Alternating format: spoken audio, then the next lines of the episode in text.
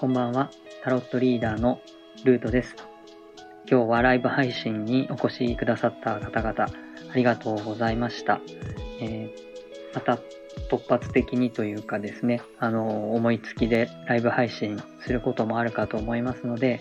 見かけたらまた遊びにいらしてください。そして、あの、こちらを聞いてくださってる方も、あの、またよろしければ、あの、ライブ配信の方も遊びに来てください。今日お話しした中でですね、あの、逆位置について、えー、ご質問いただいて、それにお答えしたのですけれども、あの、その中でいくつか補足をしたいことがあって、えー、改めて、あのライブではないんですけれども、えー、録音の配信をしたいと思います。えー、っと、一つですね、えタロットカードが誕生したのは、ルネッサンス時代のイタリアと言われています。今から約500年ぐらい前のことです。で、それが、あの、いろいろあってですね、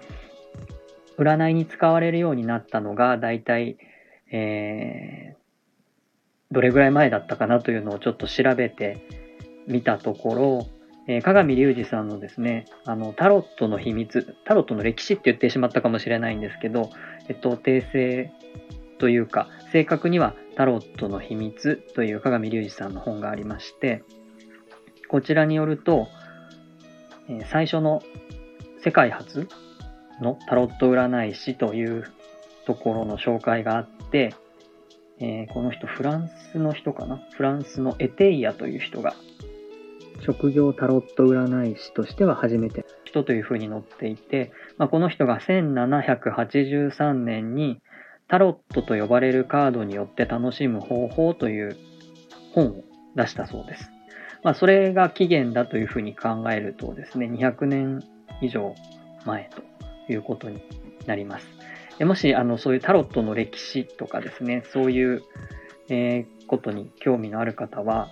えー、この本ですね、講談社新書というところから出て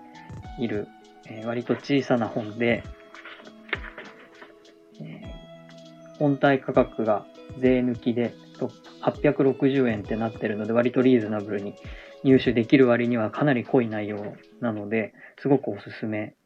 です。あの、この本に出会って、あの、タロットを僕はスタートしたので、あの、まあ、入門書としては結構マニアックなんですけど、あの、手軽な大きさと価格なのでおすすめします。え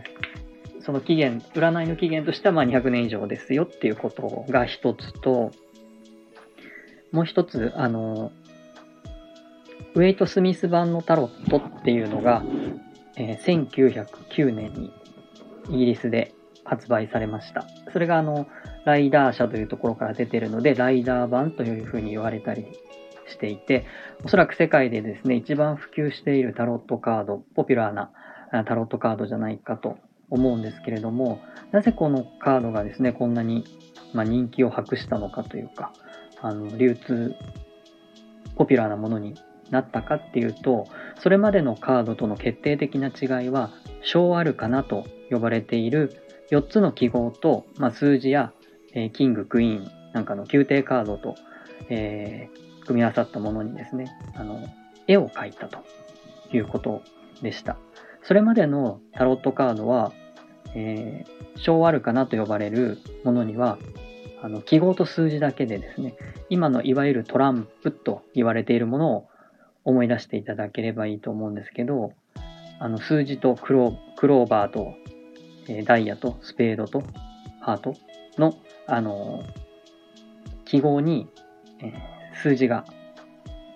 書いてある。あるいは、キングやクイーンが書いてある。あれと全く同じものがタロットでも使われていました。まあ、記号の呼び方がちょっと違っては、えー、いるんですけど、あのー、それが小アルカナだったんですね。で、逆位置とじゃあ何の関係があるかというと、あのトランプを思い出していただければわかるように、あの小アルカナにですね、あのトランプのカードって上下決まってないんですね。どっちが上で、どっちが下っていうのは、あの、ないと思います。どっち向きでも同じになるような、えー、描き方がされてると思います。そうすると、正位置っていうものが小アルカナにはなかったっていうことが言えます。えー、小アルカナに絵が登場したのは1909年からなので、それ以前の、まあ、タロットの占い、占い自体200年の歴史があるとしても、この1909年なんで今から100年ちょっと前までは、小アルカナにあの上下がなかったので、逆位置っていう発想がそもそもなかったんですね。なので、この逆位置っていうものが生まれたのは、このウェイト・スミス版ができて以降、えー、ということになります。なので、えっと、まあ、それでいつ、じゃあ正確に逆位置っていう考え方が誕生したのかっていうことについてはちょっとはっきり年代まではわからないんですけども、少なくとも、ウェイト・スミス版が誕生する前には、逆というものがなかった、リバースというものがなかった、小あるかなにはということになりますけども、なかったので、まあ、逆位置っていう考え方も、あの、遅く見積もっても100年ちょっとの間にできてきたものであろうというふうに言えます。あの、大アルカナ自体は、あの、